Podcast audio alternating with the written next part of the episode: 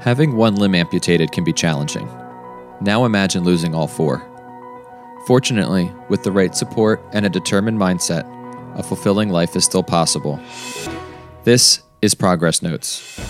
On Progress Notes, we share the inspirational stories of individuals who have overcome serious health issues. Today, we tell the story of Leanne Carr, who had all four limbs amputated after becoming septic.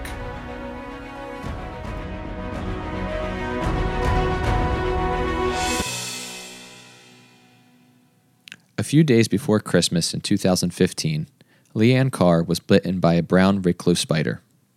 That small bite would change her life forever. As a result of the bite, Leanne's body became septic, and the infection took a serious toll on her health. During the months that followed, Leanne struggled for her very life as her organs began shutting down. Leanne would survive, but her survival came at a great cost the amputations of both arms and both legs. Leanne's arms were amputated below the elbow, and her legs below the knee. Everything about Leanne's life would change, and she would have to relearn how to walk and care for herself. To do so, she admitted to San Joaquin Valley Rehabilitation Hospital in Fresno, California. Her journey began there as an inpatient, receiving physical and occupational therapy to increase her strength and fitness and teach her how to go about her daily life. The first thing I learned while at San Joaquin Valley Rehab was how to adjust to my new body, Leanne said. Their Stage 2 amputee program is where I learned how to put on my prosthetics and take them off, over and over again.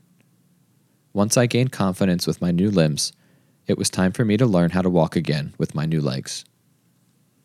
After discharging home, Leanne began participating in the aquatics program at San Joaquin Valley Rehabilitation's outpatient center. I was not getting the core exercise that I needed, Leanne recalled. So swimming gives me that.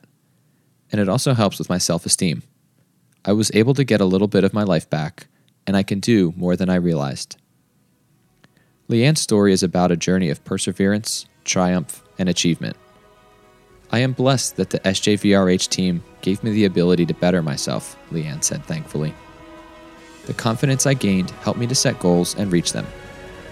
Without the help of their PT staff, I could have never joined my family on the beach at Half Moon Bay to feel the water once again.